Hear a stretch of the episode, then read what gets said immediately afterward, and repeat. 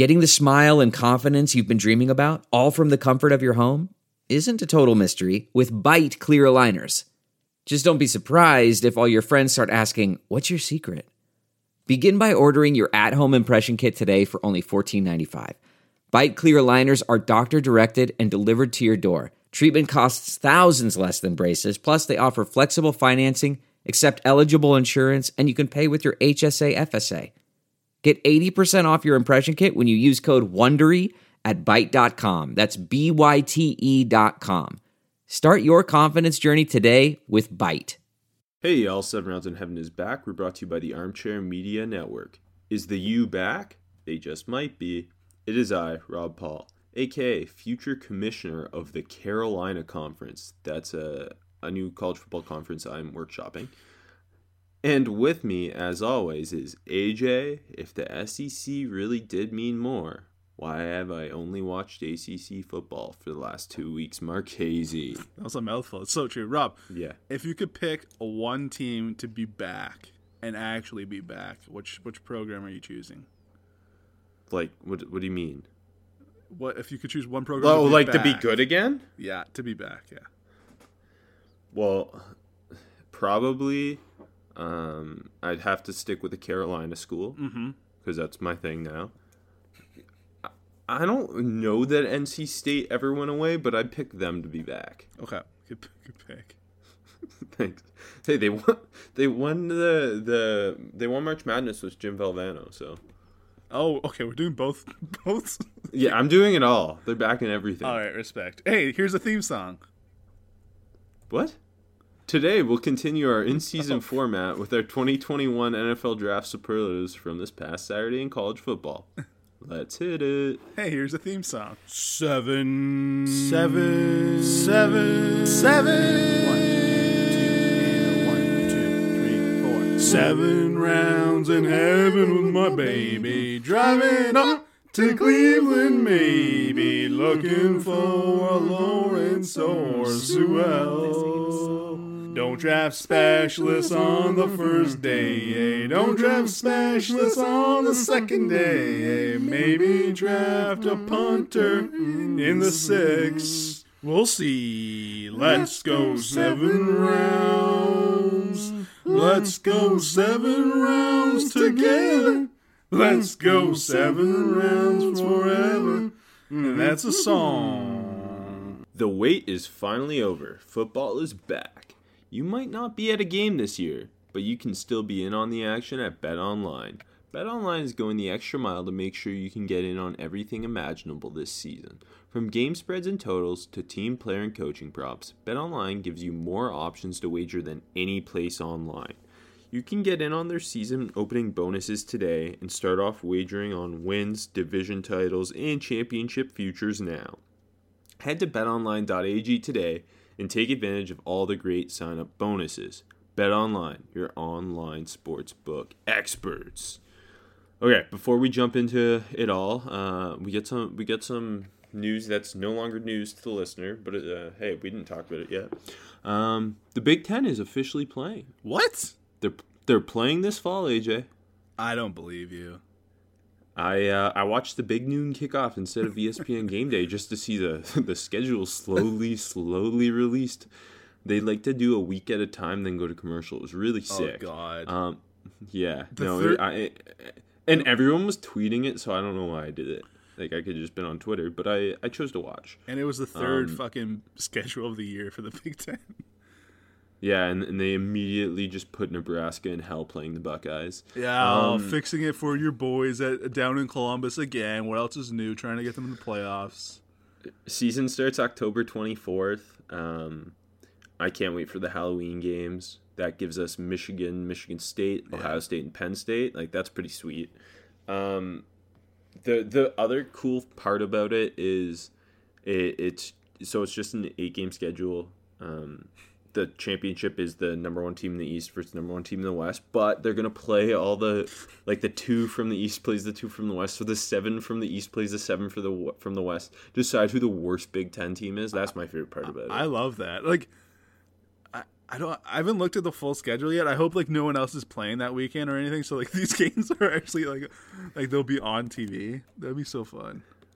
It, it's it's genius. Um, I mean, it. I, I don't know. I think that's hilarious. I think that's the the the one winning part about the Big Ten doing all this back and forth and then eventually coming back is that they're giving us that.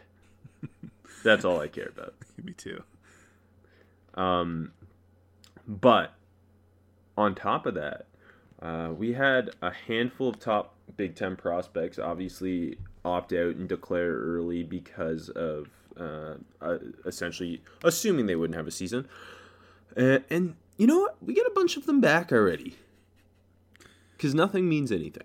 So, uh, Ohio State guard Wyatt Davis, Ohio State corner Shaun Wade, Michigan tackle Jalen Mayfield, and Minnesota wide receiver Rashod Bateman are all planning to opt back into the season, and they're just waiting for approval from the NCAA to be eligible once again.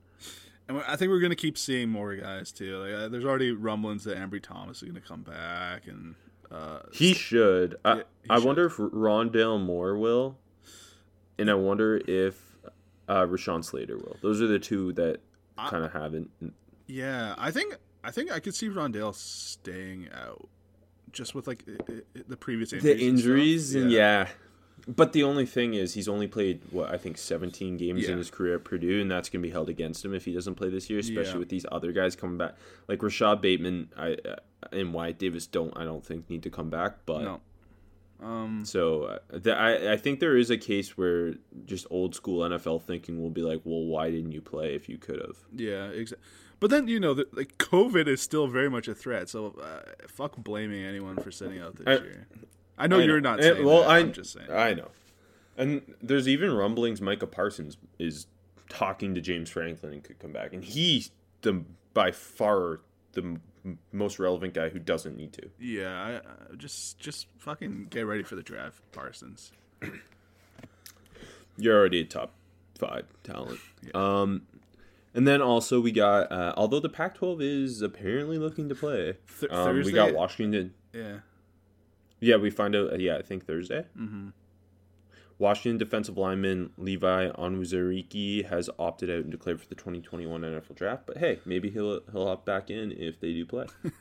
I, Onwuz- I feel like we've been talking about him. I guess it's two summers now. I I, I like Onwuzurike. I liked him a lot last summer, and uh, the hype's kind of built for him. I, I do think he's the type of prospect, and I think you'll agree that that does need one more year of tape, or that could help him a lot. Um, I, I think what kind of hurt him last year a little bit was the injuries up front for Washington. So Yeah. they had to have him moving around. He's playing more nose tackle than normal. He's obviously not a nose tackle at the next level. He's a five tech, three tech type. Yeah. and, and so it, it didn't provide him with a ton of opportunity on tape. So uh, that's why I, I thought he's a guy who could use another year, especially in a, again a wide open interior defensive line class where I think he he's firmly in the conversation for a top five interior defensive lineman in the class. All, all the tools are there. All the talent is there for sure. Yeah, like they're the, his flashes are bright where they he looks like a top fifty prospect. But just the consistency and seeing him uh, kind of improve it and find where he does best fit. Just because he again he played he played nose, he played three tack, he played five tack. Like I think he's most natural as a five. Uh, see, it's kind of it's kind of interesting 'cause he's, he's got the length and the build of the five, but I, I kind of like him just shooting that gap as a three. So, but yeah, Well, he's got the, he was definitely got the quickness, and Yeah. he's disruptive when he's put in a spot where he like as a nose ta- two gapping nose tackle, he's not getting like he's just supposed to be clogging Yeah. run gaps. But when you put him in and give him that opportunity to shoot gaps as a one uh, three tech who's just one gapping, yeah, Mm-hmm. big time. I think you see a lot of flashes. yep, gonna be interesting Um, to see what he does either way. Yeah, for sure. And I, I, I mean, we've already had a handful of Pac-12 guys uh, declare, so it'll be interesting to track whether they opt back in, Mm-hmm. whether if they do end up playing, whether or not more guys, um, or if, if they don't end up playing, I mean, whether or not more guys opt out. It's a it's a weird year, man. It's it's kind of Yeah, I mean, it, it's so weird. All all we've watched for the last two weeks is Group of Five football and ACC football, and uh, with that, let's jump into our, our, our college football Week Three NFL draft superlatives, and let's start with our best freshman, AJ. I've got a, a a good handful of freshmen this week, but I think first and foremost, uh, going to your Georgia Tech University. Is that, is Thank you. Uh, Jahmyr Gibbs, the running back, who on uh, his first career touch took the opening kickoff 73 yards, looked awesome. They kept calling him Reggie Bush from the first snap. Yeah, it was sick. But after that, like, uh, like he looked great running the football, but the, he kept working those like Texas routes and those little option routes, and uh, like vet, felt very vet, just running little routes, like not not crazy ability, but you know, four catch for sixty yards and a touchdown there. Uh, Gibbs was kind of like the the workhorse and the fucking the go for the Georgia Tech offense when it was kind of stagnant and and Sims kind of was turning the ball over. Still a good game though, but uh, I think definitely the best best freshman this week. Yeah. Also on my list, um, combined for over 120 total yards, 2 Mm-hmm. TDs against a, a, a fairly talented UCF defense that has multiple NFL guys on it. Yep. Um, but I think the other like kind of props you got to give to Gibbs is he he wasn't supposed to start. Jordan Mason's their starting Yeah. running back. He he was out. We didn't, I don't think we heard why. Um, Just said unavailable it- that they asked, and there's no reason. yeah. So Gibbs kind of gets thrown in there with him and a freshman quarterback in Jeff Sims, and Yep. I mean the the I th- I think the the pass catching was kind of the like you mentioned the thing that kind of really gets you excited. But that one touchdown run where he just obliterated all the angles, seeing how explosive he was in the open field, and um, he he was a big recruit Yep. and I mean that it's just again more props to Geoff Collins for how how quickly he's kind of recruited and Yeah. put together a competitive Georgia Tech team that shouldn't be competitive right now. Obviously, they upset Florida State in Florida State last week. They lose to UCF, but they were in that game more than that score suggests. Yeah, it was just a couple of the bad turnovers. You know, just just freshman mistakes from some of the guys. Um, also Gibbs. Uh, one last thing, really well built already as a true freshman. Yeah, no, he considering um he's more of a scat back type of back, but he's already like I think 205 yeah. is what he's listed at and he, he carries it well and Yeah, just yeah, he he uh I think him and him and Sims are going to be a lot of fun the next couple of years. for sure. Uh I'll give you a, another running back. Um also a freshman cuz this is best freshman. Uh, I started that sentence without knowing what I was saying. Um Jaylan Knighton with Miami, Yeah. although it What? I said yeah. Oh, I thought you said meh. Um, because it's se- his, I mean, his seventy-five yard touchdown was pretty easy. Extremely easy. Louisville's defense non-existent, but uh, Yeah. two weeks in a row, Knighton's ripped off big, big plays. Um, obviously, on that seventy-five yard touchdown, you saw his his overall explosiveness. Um, he also ran for a touchdown. I, I just think, I mean. Cam'Ron Harris has looked quite good, Yeah, he's a but good the back. future is J- Yeah. yeah, the future is Jaylan Knighton, and, Don Chaney and uh, D'Eriq King just really opens up that offense and Mm-hmm. they've done a good job getting Knighton the ball in space and uh, I'm excited to see uh, that going more and more going forward. Uh, are you mentioning Cam'Ron Harris anywhere else, or is that is that your mention? No, Okay, so I'm glad you. Brought, I don't either. I just I want to say he's looked really good the first two weeks, and uh, kind of like he's just a good one. You, I think you said it last week. He's in the in the Miami running back mold of the DJ Dallas Travis Homer, Yeah. where it's not like he's like a big time prospect, but like he's gonna be on an NFL roster. You gotta think. Yeah, like he'll he'll go day three at some point and uh, fucking get some touches and produce. Like he looks like a looks like a pretty pros pro-y type guy already, which is impressive. Six, 66 yard touchdown run against UAB and then 75 yarder Yeah. against Louisville. Both look both look pretty similar. Where you just press the line, one cut outside, gone. Yeah. Uh, you got any more freshmen? Yeah. Uh, you know what? I'll, I'll, I got a couple more, but I'm gonna I'm gonna change up the order here. You know what I kind of liked, and uh, on that, that loaded Pitt defensive front, uh, freshman Calijah Kancey, I- I'm not even sure if I'm saying his name right, who kind of just kept flashing. It it was kind of my third game. I had one eye over there, and uh, I just assumed when he was making plays, it was it was an upperclassman or whatever, and just getting in the mix.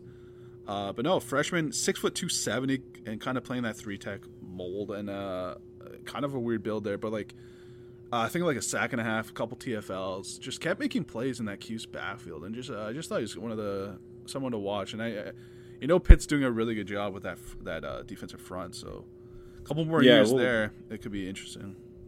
he's a guy who's kind of taken that Jaylen Twyman role with mm-hmm. Twyman obviously declaring and with with uh, the two studs at, at edge and Weaver and Jones and, and Weaver he, really yeah I mean yeah he did. Um, but yeah he he looked great. Uh, I'll give you a low key one that had uh, just was fun. Grayson McCall the Coastal yeah. Carolina quarterback. I got him on mine too.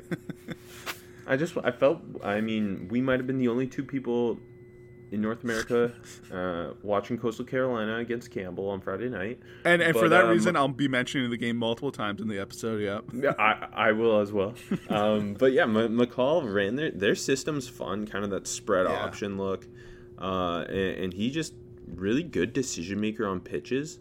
Uh, re- he's a really good option quarterback. But he was also making like some pretty legit throws too. I, yeah, he, no, he he had a couple. The the the first touchdown pass, the, the mm-hmm. ball placement was pretty impressive for uh, a freshman at Coastal Carolina. For I know it was Campbell, but still. Yeah, I don't care. Uh, my last guy, because uh, I had McCall, I'll go Grant Wells again. Like the numbers weren't great at all for him, but it was a big ass win against App State, and he was just he kept like it was what like eleven for twenty five for like 163 yards and a pick. Yeah but kept making like big time throws. I, I like what I've seen from Grant Wells these first two games. Plus, he, he he's a little more mobile in this one. Had a rushing touchdown. I, I he just keeps impressing. I know you you kind of said, "Damn, he looks good," and you look at the stat sheet, and it's like, okay, it wasn't a great game, but if you watch that game, uh, way better than you think. Yeah, he he looks like he's gonna. Him and McCall both look like uh, future G five quarterbacks. We talk about yeah. more than we should. Yeah, McCall, I feel like I feel like it might be like the next Zach Thomas, baby. Is that even a good? He's better than Zach Thomas. Might be. Thomas uh, was okay. He's okay yesterday. I don't know. uh, best sophomore. Uh, I got a stick. I got a couple from the BC game, and they're all Boston College Eagles, baby. I'm starting starting with the quarterback, Phil Jerkovich.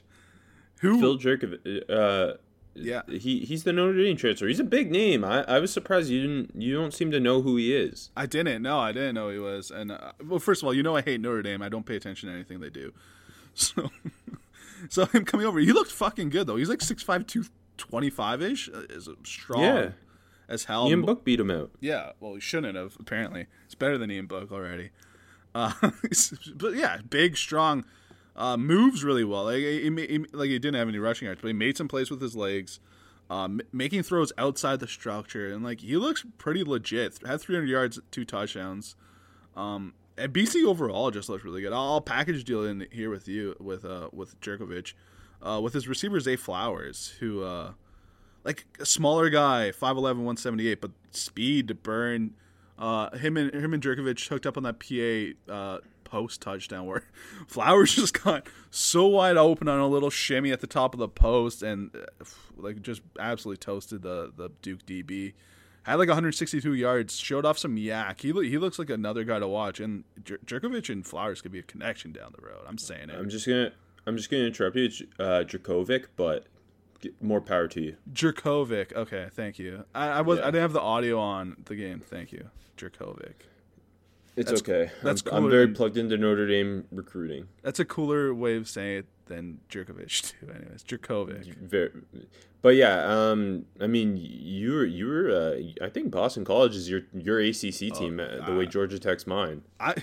I think so. Like, I was way more impressed, and uh, we got more BC talks in this. I fuck it. I'll plug. I'll plug more, baby. Josh DeBerry, the the, the DB that uh, kind of kept flashing there as a sophomore. 5'11", 180 Noah Hafley knows what he's doing with DBs. Um, had a sick strip pick that I think everyone saw in the highlights. It was it mm-hmm. was a mm-hmm. strip, but it was it was basically a pick. Uh, then had a big TFL in the in the back TFL in the backfield. Thanks on the running back. We just laid the lumber. Uh, just kept kind of flashing all, all day, and I thought he was really interesting. Uh, just to keep your eye on there. Yeah, I, I, hey, I, I told you, Hafley's gonna fix that program, and it's it's already begun. Yeah, I'm I'm surprised how good they looked, and they just handled Duke. Uh, I will. Well, while we're talking about our teams, I'll, I'll mention. Um, although Georgia Tech uh, kind of did struggle on defense in the second half, mm-hmm. sophomore linebacker Demetrius Knight had a really nice game. Uh, he was even getting some attention on on the the Twitter sphere, which was nice as a mm-hmm. prideful Yellow Jackets fan. Um, he just he just looked as a true sophomore, and, and they've got Quez Jackson and, and, David Curry, two more veteran linebackers on that defense. But Knight, uh, I thought just looked ready to be playing big time college football, and he he was making uh, the right reads and kind of never really getting out of place. I, I, I mean, the the UCF run game had some big plays here and yeah. there, but overall it wasn't anything too too massive. It was mainly Dillon Gabriel through the air, which I will now mention him because yes. he he was outside of the interception, he was like he was quite awesome. He made some big deep throws. He is not afraid to sling that ball deep. They love the deep comeback. Um, he also had that one where I thought he unleashed, uh, although some guy on Twitter told me it wasn't a good throw, um, where he just unleashed unleashed a deep bomb, uh, like outside the hashes left side. Yeah. And he just dropped it in the bucket, and it, it just looks so easy for him. Um, he's just got a wicked arm, and he, he obviously broke all of Tua's uh, high school records in Hawaii. And uh, I, I, think we got a good one coming up uh, under Josh Heupel. Uh, can I say it? I, I, slept on Gabriel a bit last year. I think it was just my McKenzie Milton love. I'm like, no one could be Milton. Yeah. And, yeah. But watching this game yesterday, I'm I'm fully on the train here. He, he looked fantastic, and like uh, I don't think you mentioned moves really well too. There was just the, the added yeah. mobility there. like you said, the, the bit of a hose, man. He's throwing throwing throwing ropes. Um, and, and, one of one of the receivers he's throwing to is a sophomore as well, Jaylon Robinson. He's a redshirt sophomore, transferred from Oklahoma. Uh, he had a big game too, over hundred yards. He kind of stepped in. Obviously, they brought back Tre Nixon and Marlon Williams from last year, who both also have big games. Yeah. Um, but Robinson kind of took the Gabe Davis role as their big. Mm-hmm. He's not big, but as their deep outside threat. And some uh, with con- contested and stuff, yeah. Yeah, he, he he's like five nine though. He's much different yeah. body type, but being that deep threat with Tre Nixon more as the route runner and Marlon Williams as the yak guy. Yeah, th- that offense looked really good, and like, um, like you know, Otis Anderson gets gets it done. I like Greg McCrae still. That, that team looks like got hurt. Yeah, I know, sucks. Um, that team looks like it's it's ready to roll again. Um, Speaking of ready to roll, my last guy here, Kenneth Walker, the, the Wake running back. Hey, my last guy too. Just put the team on his back. Brought him back, kept him in the game. They ended up losing by three, and AJ had them plus two and a half. But whatever. Uh, Walker looked awesome, had three touchdowns, and just just carried that team. Like that, the Wildcat touchdown just looked looks really good. And like uh, 5'10", 206, and like looks bigger than that. Carries it well too. I I, I think he he's he was really impressive. And he's a guy we mentioned last year. If if you uh, remember, I think it was against Duke. He had a mm-hmm. big, big game, and he he was obviously just a true freshman last year, um, sharing that backfield. But yeah, he looks like kind of the the bell cow going forward for that team. That yeah. I mean, tough loss, but uh, he he looked great. Um, sure. Okay, we, weekday warrior. We only have one game to choose from: the Coastal Carolina Campbell game. I uh yeah, actually I'm gonna mention two more Coastal Carolina guys and one later. So, but here here I'm I'm going with the tight end Isaiah Likely, who you mm-hmm. already knew I was picking. Uh, six four two forty five. Uh, has that like big wide receiver type frame where you're like you know he's more built like a wide receiver than a tight end, but he moves like the wide receiver. So when they get him going in all different ways, he had three catches for 96 and a touchdown. The touchdown was off like a sick like you said, their, their play designs were great. The offense was great. Like a where was a play action, he came out of the backfield off a wheel. And he was like motioning in the backfield beforehand. It was it was pretty cool. Like they use them in that you know when you kind of just move your guy around and check if it's a man or zone type of thing. They use them like that, come off the backfield, and uh, they use them all sorts of ways. And he, he looks really interesting. He he well that offense in general is just a lot of fun. For but sure. he he he looked like a guy who could be that maybe that H back fullback mm-hmm. yep. move player in a Shanahan style offense. Yeah, exactly. Who who'd you choose from the Coastal Carolina game? Uh, big nose tackle Jerrod Clark. Okay, I chose him for my uh, out of nowhere prospects. He's a redshirt sophomore, I believe. Yeah, so he's, um, he's not. There's no chance he's coming out, but he's a he's a legit nose tackle at 6'4", like three forty. Yeah. Uh, but moves surprisingly well, surprisingly agile. Well, you, um, you, was, you know what they said, right? He went to Coastal Carolina as a tight end and has added 50 pounds since being there, which is kind of crazy. And this was like really his first game action because I think he got hurt last year and he didn't play as a as a true frosh. Um, so I, he looked like you said, just the movement skills really impressive, and especially at that size. Well, played with a lot of energy too. Really, just eating up space in the middle. Uh, got in the backfield a couple times, cleaned up a sack. I, Yeah. I, I uh, just going into that game, kind of not knowing a whole lot about Coastal Carolina football, and just immediately like obviously NFL body size there for a nose. Yeah. and uh, just just started making plays. He was really good. Um, the, the best thing about that game was first of all, Campbell was wearing their their their orange jerseys. Coastal Carolina was wearing their home teals on the teal turf. Uh, it was really eye catching. It was a good Friday night where you're like, okay, I don't, I don't really know if this game's gonna be good, but I'll throw it on, and it was. It was great to watch, It hurt my eyes. but in a good way, like you said. Yeah, in the good way where it hurt. Yeah. Your your retinas were burning after, but it felt right. Hell yeah. Uh, well, I just love Carolina schools. So, It's true. We know that. uh, okay, best prospect you saw. I mean, I, I kept it simple again here, Robert. Uh, Trevor Lawrence, who uh, Yeah. stop saying it was the Citadel. The field's still 100, 100 yards regardless, baby. Uh, those the throws were were amazing. all three touchdown passes were kinda- Highlights. well, the, the the the first one was insane.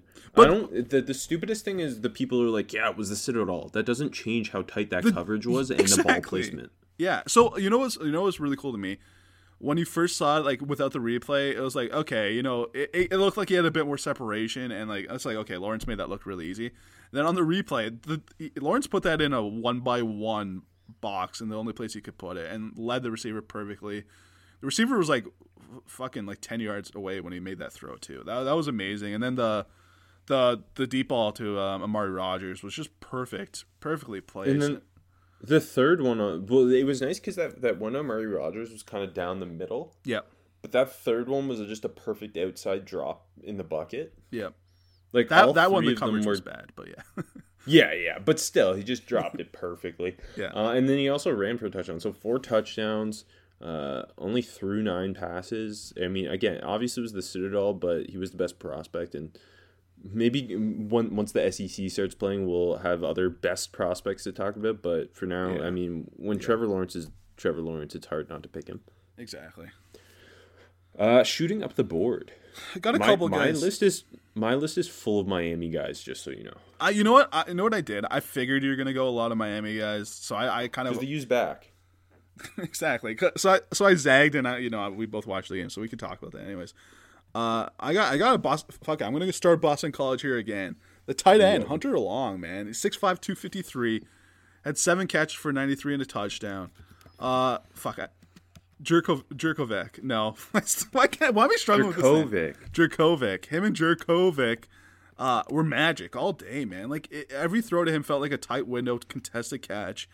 And then uh, the last one was just to top it off, just uh, the fucking diving catch. He looked legit, and uh, I know the top three tight ends are pretty much set in stone. And the, and, I mean, you probably mentioned another one coming up. Speaking of Miami, uh, but it, it, the rest of the group is kind of murky, and he looks like a guy. He's he's pushing his name up the boards there. And, and he he's a guy who was a big recruit uh, for Boston College to get out of high school, and he put up big numbers in the ACC on a bad Boston College team last year. Yeah, Bo- Boston College always feels like they have a couple tight ends and they may or may not get drafted, but Hunter Long looks like the best of the bunch in a while. Yeah, no, he. Uh, you were gushing because you're a BC Eagle forever. Yeah. Oh, can Um, I plug one more Eagles thing? They kind of went Yeah. back to like the like the '80s, '90s style unis, and they look really fucking good. So I'm Oh, I'm all in. I'm all in. I'm all in. everyone everyone was all over that that uniform look for them. They look they look, they look good. I'm all in on, on Eagles now, baby. Following in your tight end trend, and you already hinted, I'll go with Brevin Jordan here. I mean, we talked about it before. The show the Miami wide receivers really aren't Mm-hmm. that noticeable or that good. Lots Um, of drops it- for it- King yesterday. Yeah. Yeah, it, it's really the running backs and Brevin Jordan that are the playmakers around D'Eriq King. Mm-hmm. Um, and, and early in this game, he showed off some of that kind of his, his impressive contact balance for a tight end uh, uh, as a yak player. And then obviously, the. Yeah. yes, and then he had the deep touchdown where he's just wide open. But just his overall athleticism, and he's a different body type than that like classic inline. He's he's more of that move guy. Yeah. I think he's 6'3", 245, but clearly just such a great athlete. And uh, that's back to back games where he has kind of stepped up for them as as the go to guy. And uh, he he he looks like a hundred percent a top one hundred guy. Yes. Um, but hey, maybe maybe he uh, he makes a, a push to be more in that top tier with Freiermuth and Pitts rather than just kind of being in the second tier alone. Yeah, smart. Yeah, that's a good point. Uh, smart that they got him fucking going early this game too. Kind of took a while against UAB, but it was like from the from the first drive that they got him working. Was the hurdle on the very first drive? I think it might have been. Um, so yeah, that was that was smart. He had a great game. Uh, I'm gonna stick in the BC game. No, I got so many more BC takes, but I was gonna say for the last time. But no, I'm going to the Duke side this time. Uh, Victor Dimukeje, the edge, uh, opposite Chris Rumph, uh, 6'3", 265 senior, three and a half sacks against BC, and they were all earned. Um, we know that that Boston College front has what three big names on it, and I'll talk about some of them later, baby. But Dimukeje uh, looked really, really good, and so did Rumph. I got so many BC and Duke takes, Rob, and I'll, I'll, I'll shoot them off. That's what well, that, that's what happens when there's less games, and like there's one game that ends up being it just, wasn't there's good. a handful of prospects. Yeah. Yeah. there's just a handful of guys playing in it, and so then all your guys end up being from that because there the other options are just there wasn't that many games. Yeah, especially when it's like pleasant surprises and like I didn't know about any of those BC guys and the Duke guys really showed up. So yeah. Um, speaking of pass rushers, look, I'm just following in your footsteps. Look at that. Uh, I think my number one guy shooting up the board's Jaelan Phillips. I he put him. was. I definitely, definitely agree. Did you put him for outplayed the box score? Yeah, I, kinda- I, I Yeah, he was okay. only one I could think of. So, but I would have had him here for sure. Like, Okay, Well, no, he's a good pick there because I when I went to the, look at his numbers, I, Yeah. I was like shocked that they weren't more like he was just so good. It was He like what, had three tackles at yeah. TFL and two hurries. but, he should have got credit for half a sack. I'll say he basically made the other one of the sacks. Yeah, uh, on the the big fourth down sack Miami had, uh, they try to block him one on one with the tight end. He he just goes speed to power and f- he just throws the tight end and creates a sack essentially. Um, but throughout that game, I was most impressed with what he was doing as a run defender. Yeah, uh, consistently setting the edge, especially because they love that outside zone. He was eating up the outside zone where he just set the edge and like Zach McCloud would come down and clean it up. Um, his length, power, and it uh, and, and just overall athleticism look like the makings of a first round guy. yeah. I'm like I I mean obviously they they were supposed to have Gregory Rousseau with him and Quincy Roche this year, which would have been insane, but I think there's a chance Jaelan Phillips ends up being the the the more well-rounded prospect between him and Gregory Rousseau. Interesting. So, uh, And, and, and, for the record, Phil, yeah, Phillips was uh, I think the number three overall recruit, and also I think he was number one on uh, on ESPN. one of the sites. I, I think he was. Yeah. Yeah. Uh, and then yeah, And UCLA he- transfer. Yeah. Yeah, he ends up at UCLA, deals with a bunch of injuries, almost quits football. Yeah. Transfers Miami, adds a bunch of weight back, becomes just he, I think he's like six five two seventy. Um, Yeah. And just just a freak. And I, I guess at this point, if he plays like this all season, it's hard not to see him being a first round type of guy. I- uh, and I, guess the only thing holding him back would be that injury history. Yes, and I, I, I we kind of kept touching upon it, but I think that um, I think we're gonna see teams go with fucking high school five star pedigree a lot in this draft. It, it, like again, uh, there's there's gonna be tape this year now, but it's still only eight games, nine games, and it's kind of you know it's gonna be it's still gonna be kind of weird. But um, I definitely agree. Uh, Phillips had the most important game for his draft stock this week. Especially like i- i- being in prime time against Louisville, I, I think he, he definitely helped himself the most. Uh, and, and now and he can yeah. build on that as they they play Florida State this coming week, and obviously Florida State sucks, but there's gonna be eyes on that game, and that offensive line's terrible. So I, I think he'll have Yeah. just another big game. We've we've been saying for years, if you ever want to see uh, or put, put yourself on display against anyone as an edge or as an interior defensive lineman, uh, pump pump that Florida State tape, baby. Uh, my- last two guys, I'll go to the the Tulsa Oklahoma State game. Um, two guys, I like uh, Ma- Malcolm Rodriguez, the OK State linebacker, kind of just all over the field. Uh, undersized, like 5'11", 220, but had had the sack, had the tackle. Um, just looked looked great. Like, and then honestly, the entire Tulsa secondary looked awesome. But uh, Allie Green, kind of first and foremost, and you know, I, I like the length at DB. They're all big though. He's 6'3", 206. Uh, kind of, kind of got hurt ish, and then Tylan Wallace got him that one time. But him and Tylan Wallace were a hell of a matchup. Uh, ended up with the one pick. Um, it's impressive that Tulsa keeps finding these long ass DBs, and I keep liking them. They, they got yeah, something they have a massive there. secondary. Yeah, I like that. But yeah, those those are my last two guys, and they they, they looked really good. I I have them both in different spots. Um, oh shit. Okay, it's okay. Talk, talking about DBs though, I'll, I'll go with two safeties, both from the ACC. First, Bubba Bolden with Miami. Mm-hmm. He, I thought he showed off big time range, uh, coming down on multiple times to make big tackles, but behind the sticks, um, and and just his overall physicality and instincts looked really big. He's a former big recruit Yeah. who was at USC and transferred to Miami. Miami's transfer you.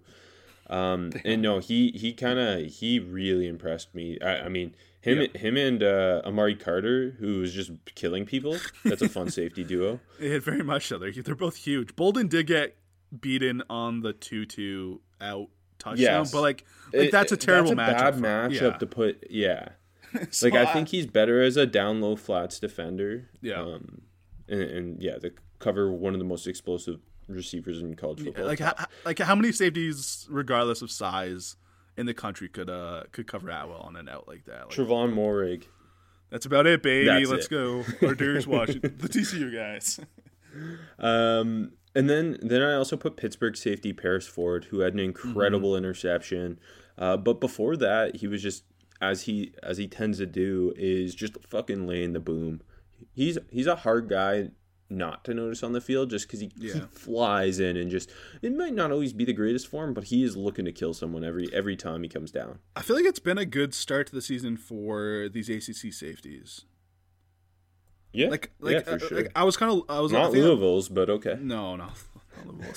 I was kind of lower on like Cisco and uh, and Ford to be honest. Like I could have put them for Yeah, maybe Cisco- look stupid, and they they Yeah. both they both been good. Um, yeah, W- w- One last guy for me, you already mentioned him uh, earlier. I just felt he had to be mentioned. Rashad Weaver, who's coming off a torn ACL last year, uh, he was a monster against Syracuse. And Yeah. with Pat Patrick Jones is clearly the like, the twitched up athlete, and, and Weaver's more of the heavy handed, um, well built, looks like an NFL body already uh, type of edge. Who I, I, I think he's a day three type of guy. yeah. No, it, it, what he had what three sacks, two sacks? Yeah, I had a really good Two game. sacks, a couple TFLs. Yeah. Uh, okay, sliding down the board. Uh, I, I I don't like to be. First of all, you know I don't like to be mean. I, I'm gonna put Zion. you don't have to say that every time. It, literally, the this job is to analyze and say something's good or bad. But You- I know they're listening, Rob. I'm going to go with Zion Johnson. And it's kind of not his fault because he just looked out of Yeah. place playing left tackle. Um, it was working early in the game, and then Rumph and Dimukeje kind of got after him, man. And he got worked by them. Um, just just doesn't look like he suits it. And but I think we knew that it was kind of a weird move to make, anyways. I I, I don't know. That's that's the only Well- thing that kind of didn't work for BC. But like, I, I like he's gonna hold up fine when it's against lesser guys. It's just with Rumph and Victor D there, um, just didn't look good. And I, I just don't understand that m- moving in there because obviously he transferred from uh, Davidson. Yeah. kind of was a part time starter, but really killed it down the stretch last year. Uh, and then at, at guard and, and looked like one of the best guards in this class. And just his overall athleticism, I guess, is why you would move him there. Like it, it feels like such a group of five maneuver. You know what I mean? Where you just put your best. Yeah, you just put your best tackle. guy. Yeah. But with them, they have actual guys on the line, and the team looks good. It's uh, yeah, I don't know. Hopefully it doesn't like I don't know. I he doesn't he's not built like to be attacked. Like not he at, isn't not at all. No. but he's got a right? very Like, guard just- body. Yeah, Yeah, and, and I think a top 100 prospect is a guard. So it's just kind of the circumstance of it's not his fault necessarily, yeah. but he did struggle. yeah. I don't like. If this happens every week, it's going to affect his stock. But I think like just this Yes. one game isn't really going to. It's and, his like- first game playing tackle. so. Exactly. It, it's just something like we, we, I had to put someone to talk about. Uh, I, I put Chuba Hubbard. He's my um, second choice. Yeah. Yeah, against Tulsa, obviously Spencer Sanders goes down early for Oklahoma State, and it really throw, throws a wrench in their offensive plan. But Yeah. Hubbard was not, and this was my knock on him over the summer was he he's more of a boomer bust runner where if Mm-hmm. he doesn't rip off that big run, it's a lot of inconsistency, and he doesn't create for himself all that well. Like he's a great straight line athlete, but he too too often he, he was better in the fourth quarter, but too often just going down on first contact. Yeah. I don't I don't think he had like he has fine vision, but not elite vision to make up for some of this. Um, and, and he, he wasn't adding anything as a pass catcher. I was just he looked like like more like uh like an average NFL running back rather than a guy you're, you're like banging the table for as a top fifty running back. Yeah, definitely. Like, like uh, I think I agree with everything you just touched upon, and I was, I think I was a little higher on Hubbard than you were. Maybe I, I think the vision, especially, and it, you, you, this, this game lends you to being more correct. Um, like you said in the passing game, like he, it was like two catch for minus seven yards, and like it's not a great look for a guy that's you know up there with Heisman favorites, and he's just getting tackled in the backfield by Tulsa. You know what I mean? And especially a game where they scored what was it, thirteen points. They needed him to, uh, like you said, Sanders goes out. Uh, Wallace was quiet as hell in the first half. Uh, they didn't really get him in. They needed him to step up, and he didn't. Like you said, fourth quarter pretty good, but like what do you average? Like three a carry. Like not a not a great game at all. No, certainly not. Uh, who else you got? Those those were my two big ones. You didn't put Chase Brice. How did you not put Chase Brice? Okay. Well, first of all, I don't know how high he is. In, well, I'll talk Chase Brice. Okay, Chase He- Brice. He's a guy who some some people said he's the best senior quarterback in the country before Okay. he became a starter at Duke. So Okay, okay, then I'll talk Chase Jim Nagy Brice. said it. Did he really? Oh fuck. Okay. Yeah. Okay. Okay. This is a good one then. Or I could put him for overhyped. But anyways, Chase Brice, like the all the like the flashes of the tools are there, uh, but just eh, really inconsistent. And he's not getting much help from the Duke supporting cast at all. And like two of the picks were really bad. Just one didn't see the fucking linebacker. And uh, uh like again, it's kind of like. I think like it depends where you see him. Like for me, it's like all right, he's for he, he- you know he's been a backup quarterback and he was interesting at Clemson. He he's showing the interestingness again at Duke. But if you think he's like, oh yeah, this is the guy, then it's a bad game. But um, yeah, I don't know. He just needs more help from that Duke. There's there's not there's not. I guess Gray the tight end's pretty solid. and He's kind of the go-to guy, but other than that, there's not a lot of help, and it just it, it's not working right now. We'll see when he. You know what? It you know what kind of sucks too. It's like this was supposed to be, I guess, one of the more easy ACC games. Even though we know I'm a big Eagles fan and they're great, they're gonna win the conference, but. You're you're running on that Georgia Tech energy I had last week. I love him. Um, but yeah, I, you know what I mean. Just just for a game where he was supposed to look better, it was really uh, just not great. There you go.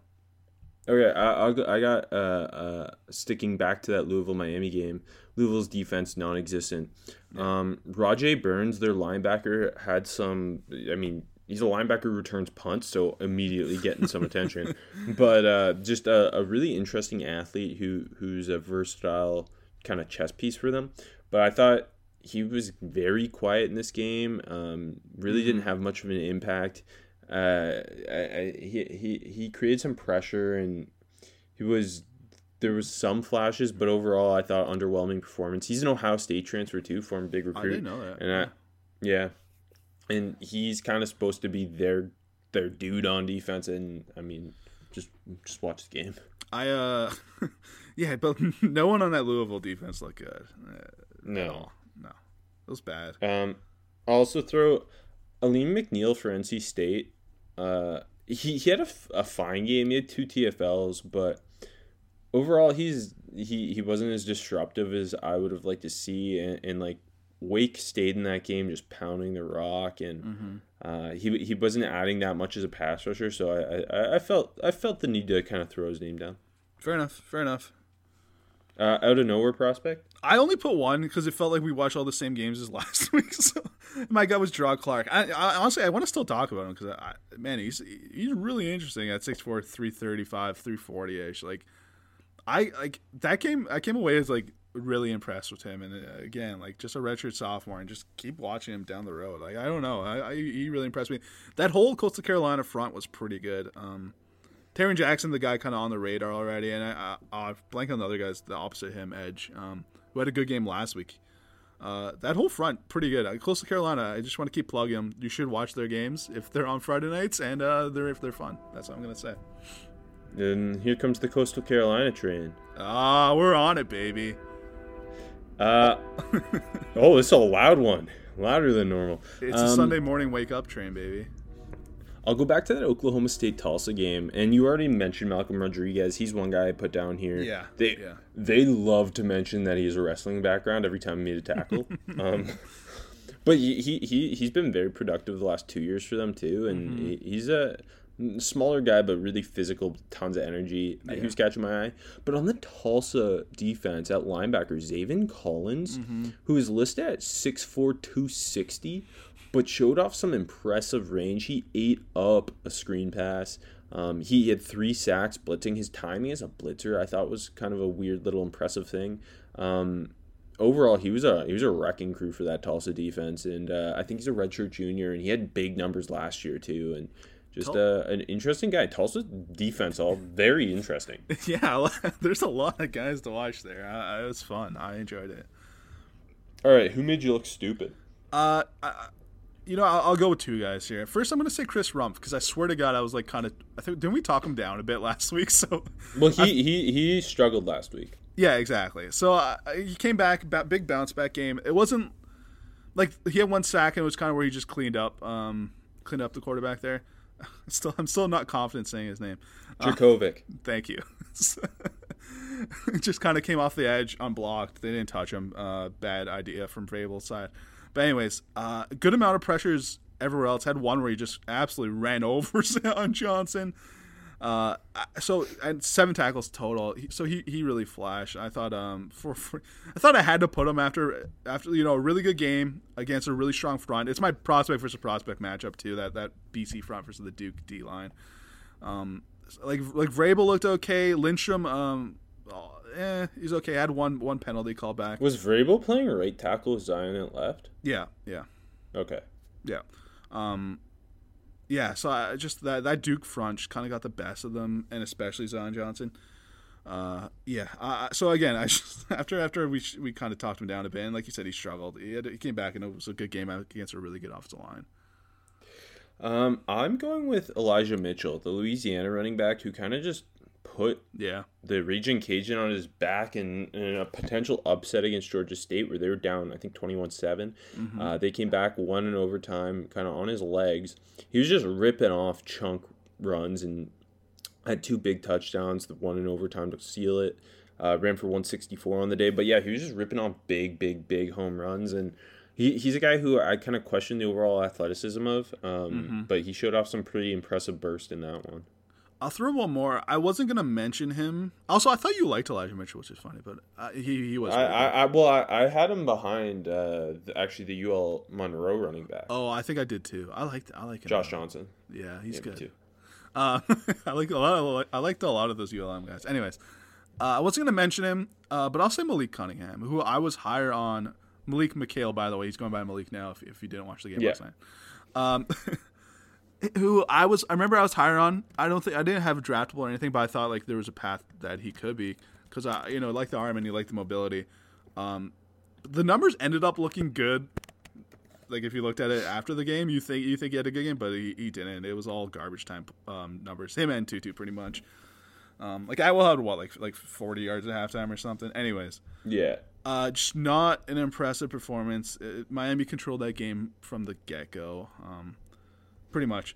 Um, yeah, I, I don't know for for a guy quarterback I liked in a big on the big stage, he just didn't step up. Like there was the flashy throws though still. So like it really it's not like not like I'm writing him off, but like that one throw um where he was on the move to the left and he, he found Tutu uh, on the sideline there over top of defender. That was a hell of a throw. So like the flashes are still there, Yeah. but um and again the Miami defense is as we talked about lots of guys on there, but it just I wanted to see a better game from Cunningham. Um, jump into best prospect versus prospect. You already mentioned you have BC uh, Duke. O line Yeah. versus Duke D line. I went with Tylan Wallace, the Oklahoma State receiver, against Allie Green, the Tulsa corner. I knew you did. That's why I didn't want us to talk it too much earlier. So let's Green Green's length and physicality really Yeah. matched up well with Wallace's also physicality. Yeah, um, they fun- really weren't going to Wallace once Spencer Sanders left, uh, but late when the freshman came in, they started giving him those contested catch situations, and he kind of had a better game down the stretch. Uh, ended up with 94 yards, but Green Green had that interception. Uh, he had big TFL. He, I mean, hey, last year we had uh, uh, Reggie Robinson, right? Yep. And, and now Allie Green, similar kind of style at corner because Tulsa only loves. I mean, the, the what did McShay keep saying? They're the Legion of Boom. yeah. Kept comparing Tulsa's DBs to the Legion of Boom. So hey, It's true. It's Uh, true. but it, that that legitimately was a really fun matchup, and Allie Green came away as a I, I got to keep an eye on going forward. And even the one where uh, Wallace kind of got him down the sideline, not not for the not the big one, but the other one. Um, if you watch the game, he, like Green rode him like two yards out of bounds. Like he was physical as hell, and then kind of Yeah. just blew a tire when Wallace came back in bounds. So it's kind of like yeah, well, wasn't even really his fault. Um, yeah, he looked really good. I, I was impressed. and you already said your prospect who played the box score, Jaelan Phillips. Phillips. I thought it was clearly the guy this week. Like like you said, I couldn't believe. Like I was waiting for the boxer to go up because it, it didn't go up last night. Check this morning. I'm like three tackles in a TFL. That's it. Like I swear to God, he, he was so much more impactful than that. Yeah. Um. Sticking again with that Tulsa Oklahoma State game, I thought Rodarius Williams had a really good game at corner for OK Yeah. State. Uh, like Keylon Stokes, a legit NFL um, prospect for Tulsa at receiver, and he outside of that one big wheel, he had nothing. And uh, Rodarius Williams, Greedy Williams' older brother, uh, long press guy, uh, and just I thought really solid game. Yeah, no, for sure. Um, you know. Uh, Harvell-Peel, that's his name, right? Yeah, he, the safety. Yeah, the had a good game too. Kind of, and I was low on him in the in the summer, so I could just put him first. Made me look stupid this week too. Throw that. in. Prospect who, who what prospects being overhyped? I put fucking Ian Book again because like he didn't What- do anything. Come on, three rushing touchdowns. Yeah, nine yards, three rushing touchdowns. They blew out South Florida. Who who's overhyping him though? Like who do you? The bad. Are you seeing big- that on the Twitter timeline? Who? No, the the big media, the big media. When you like, you know what I. When Oh they- wait, when- yeah, Lee Corso's got him win the Heisman. exactly. Corso had Notre Dame name in the Heisman, and like it's like just the ESPN people, not like any draft people, but it, it's just like the ESPN folk. Um, was there a good no. college quarterback, three rushing touchdowns. He is a good college quarterback, yeah, but I mean, Better than Phil Jurkovec. no, he's not, bro. Then why is why Phil have transferred? Cause BC's better than Notre Dame, you idiot. It's clear. I'm gonna stick in the ACC with a quarterback by the name of uh, Kenny Gunslinger Pickett, um, the, the Pitt quarterback who made some impressive throws because he he can really rip the ball when he has to, but he also had a, a bad interception and I thought just pretty inconsistent on the day and. I, I feel like just from some of the things I'm seeing on draft Twitter, it's there are some people who are, are gonna put him in that top five quarterback conversation. I can't get there with him. Um, he reminds me a lot of Nathan Peterman, which could could be good, could be bad. Like he's probably a quarterback who could be at the Senior Bowl, um, and could be a late day three pick. But I just, Yep. I- So, yeah. are we trying to make him more than he is just because there's a lack of clear QBs after the top three?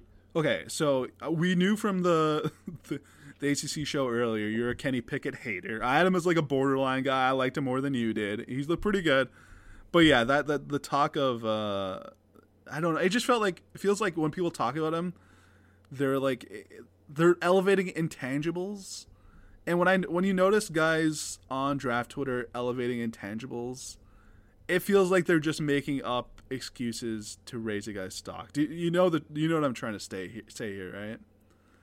It's yeah, like big media is trying to get Kenny Pickett to be a first round quarterback. it's not even big media though. This is like draft I know Twitter, it's draft Twitter. which is weird. And I like Kenny Pickett, but like to say he's I don't know anything more than a late day three at, at best is uh a little little rich for me. Small school guy who caught your eye. I'm kind of cheating uh, because it's not it's not the smallest school we saw, Rob. But I, I'm going to Marshall. Brenden Oh, Knox, me too. the running. Oh, me too. Okay, Yeah. you're booing me, asshole. He, looks well, awesome, uh, uh, uh, right? Especially early, he had a handful of chunk runs. Mm. Really, like for a bigger back, really um, Yeah. Agile in the open field. he- like okay, so he's really well built at like six foot two twenty three, but he doesn't run like he's a heavy back. But like, it, but he does have the power. It's hard to say. He like you said, he's agile, uh, runs hard, runs smart. I like him a lot. Um, he definitely looks like he, he could be one of those like group five, day three running backs that get drafted every year. Yeah, no, and he's only a junior too. Mm-hmm. Um, I- I like but him. yeah, definitely interesting. You know what else is interesting? The year of 2020 and how things are out of our control, but you know what's not out of our control? Shaving bush. Shaving bush is always in our control. And our sponsors at Manscaped are here to remind you to shave bush. The Manscaped Lawnmower 3.0 is a premium electric trimmer that's designed to give a confidence boost through body image. Their ceramic blade and skin safe technology are designed to reduce nicks or tugs on your fellas down low. The Lawnmower 3.0 is also waterproof and comes with an LED light so you can manscape in the shower, in the dark, or in a dark shower, whatever floats your boat. They also just released their Shears 2.0 nail kit, which is the perfect add on to their Lawnmower 3.0 trimmer. The Shears 2.0 is a luxury 4 piece nail kit featuring tempered stainless steel tools and includes tip tweezers, rounded point scissors, fingernail clippers, and a medium grit nail file. The Shears 2.0 nail kit allows you to pluck your eyebrows and trim your nails in style. On their website, you'll also find the Crop Preserver, an anti chafing ball deodorant and moisturizer. This will help you tame the summer swamp ass with natural hydrators and antioxidants. You'll also find the Crop Reviver, a testy toner that's like having cologne that is designed for your balls. We won't judge you if we catch you sniffing yourself. Go to manscaped.com and check out some of these life changing products. In fact, listeners of the show will get 20% off and free shipping with the code armchair at manscaped.com. That's 20% off with free shipping at manscaped.com and use code armchair. It's time to grab 2020 by the horns by shaving that front trunk. And with the NFL and college football back, you can spend all your extra cash betting on games, people. You just go over to betonline.ag today and gamble it all away. And they're our presenting sponsor, I don't know if I'm allowed to say that, for our final segment where we each pick our five uh, our five college football games of the following week. Uh, I call it my five picks of the week. AJ calls it something cooler, but hey. One one short of a six pack, and I was a couple short of a six pack uh, this past Saturday. Rob, I went one and four. I don't know how you went one and four. Oh, did you not pick Houston Baylor? Because I went one and three. No, I didn't pick Houston Baylor. No, no, no. See, I got a free no loss off that. That's it. That's I, but that that NC State, uh, I'd wake. I think they closed at um, Wake closed minus two, but I got them at plus two and a half last Tuesday. Still wasn't enough points for me. The only game I picked right was Miami. Um, I didn't pick that right. I picked uh, Boston College right though. Oh, you're so smart. I know. Well, I, t- I tried to tell you. I said you'll be a diehard Eagle for life after I, this week. I am. You did, and uh, I am now. You're right.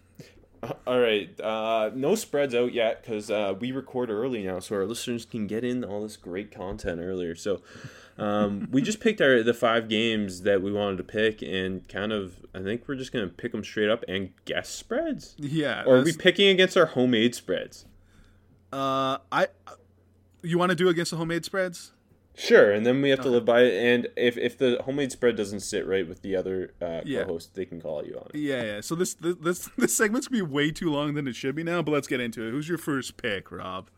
I'm going 12 p.m. Fox, Kansas State at uh, number three, Oklahoma. I, okay. I'm going to take o- Oklahoma minus 27 and a half. Oh fuck! I put it at twenty one. Okay, we're moving to your line, and I'm taking Oklahoma still. Me too. I, I mean, Spencer Rattler. It's his first, like we're gonna watch because it's his first like real game. But Kansas State uh, really struggled against Arkansas State, and uh, I think they're in for a long day, especially in um, in Norman. I definitely agree. I'm. I wonder. Yeah. Okay. Tw- I think your line's probably more more accurate. I That's- think they're gonna put it really big because of what they did to Missouri State with the Spencer Rattler hype, and then also because Kansas State lost to Arkansas State. Yeah. No. I agreed. You're you're right. You're smart. I want big spreads just for the record. Okay, we'll see. Um, maybe this one's too small. This one I'm not sure. I, I couldn't get a beat on. I, I tried to pick all the smart games. Uh, sorry, all the good games. But anyways, I'm gonna Mm, take too. I'm gonna take Auburn over Kentucky minus ten. What do you think? Oh my god, I put the spread so much bigger. What'd you put it at? 21 and a half. Oh my! So I, I think we got to split the difference here. I don't. Okay, what are we putting it at? Because I, I was going to take Kentucky plus 21 and a half. Oh, okay, okay. So let's take opposite here. Let's let's split the difference down to uh, 16 and a half. How about that? Okay, and I'm still going to take Kentucky. Okay. See, like Kentucky's ranked, so I think they give them some credit. Uh, Auburn's overrated. I'll say it, even though I'm taking them. Uh, I- but yeah, going into uh, Jordan Hare, that's always tough. Um, I know You know I love I love my Wildcats. Exactly. They're I- they're they're my SEC team. I got Georgia Tech in the ACC. I got Kentucky in the SEC. I trust in Stoops to make this a competitive football game. I think they'll lose, but I have a hard time thinking they're they're gonna get fucking blown out, especially because I, I still refuse to believe Bo Nix is good. I know, I know, I do too. But I, I think top to bottom that Auburn, like like Kentucky, I don't think they should be ranked to be honest, and uh, kind of playing off that here. I, that, well, they wouldn't be in a regular year. E- Exactly. They're twenty third. Um, I wonder that spread's actually interesting. I wonder what it's going to be. Uh, I'm going to go with another interesting spread. Two top twenty five teams again. I'm going to take Louisville plus three over I, Pitt. ju- I okay, I didn't touch this game. okay. I, I, Louisville's on the road, right? yeah, it's in Pitt, so I, I think they're going to favor Pitt- Pitt. Pitt coming off the win, Louisville coming off the loss. Yeah, so I think I feel like that's a good number, and uh, Yeah, well, because what was it? Miami was plus two and a half at Louisville, so I feel like it's got to be similar uh, spread to that game, Yeah, but also yeah. favoring the home team. exactly. I, I, I'll accept that. But I was ready to take Louisville outright, so I, I'm I'm I'm gonna roll with my Cardinals here. I uh, I think they bounce back. You you already talked bad about Kenny Pickett. Should be a good game. I uh I, hopefully I'm hopefully- interested to see if Louisville's O line can bounce back Yeah. against another really impressive D line. Yeah, that's it's, but uh, yeah, it's kind of a fun matchup. I think. Uh, like we haven't we didn't talk about Javian Hawkins, but he, he looked really good too. Really Um, good. PlayStation, baby. Yeah, he's fun as hell. Um, Uh, okay, I'll, I'll go 12 p.m. ESPN. Number five, Florida at Ole Miss. Florida minus 17 and a half. I feel like that's gonna be bigger. It's at uh no, you know I'll, I'll let it go. I'll let it go. Okay, thank you, thank you. Um, well, I think there's gonna be a weird Ole Miss Lane Kiffin bump, I was about to say the Uh, same thing. yeah. which I don't know that there should be. Uh, Florida veteran team, veteran quarterback. Yeah. Although their offensive line's kind of up and down and, and got some new faces in it, uh, I think Florida overall should handle business. Agreed. Um, this is a tricky spread. I'm going to the AAC. Uh, give me my Bearcats minus six over the uh, Army Academy. I, I don't know what that spread would be. Obviously, Army's a Wait, ranked team. where is it? You're bad at it. Tell me the time, the TV channel, and who's at home. Okay. I'm, honestly, I'm trying to look and I can't find it right now. That, that was You- trying to okay, you're bad at it. It's 3.30, I'm pretty sure. Uh, yeah, it's it's in Cincy. It's in Okay. Cincy. And what did you have it at? Six and a half. Yeah, that Army's looked really good the last two weeks.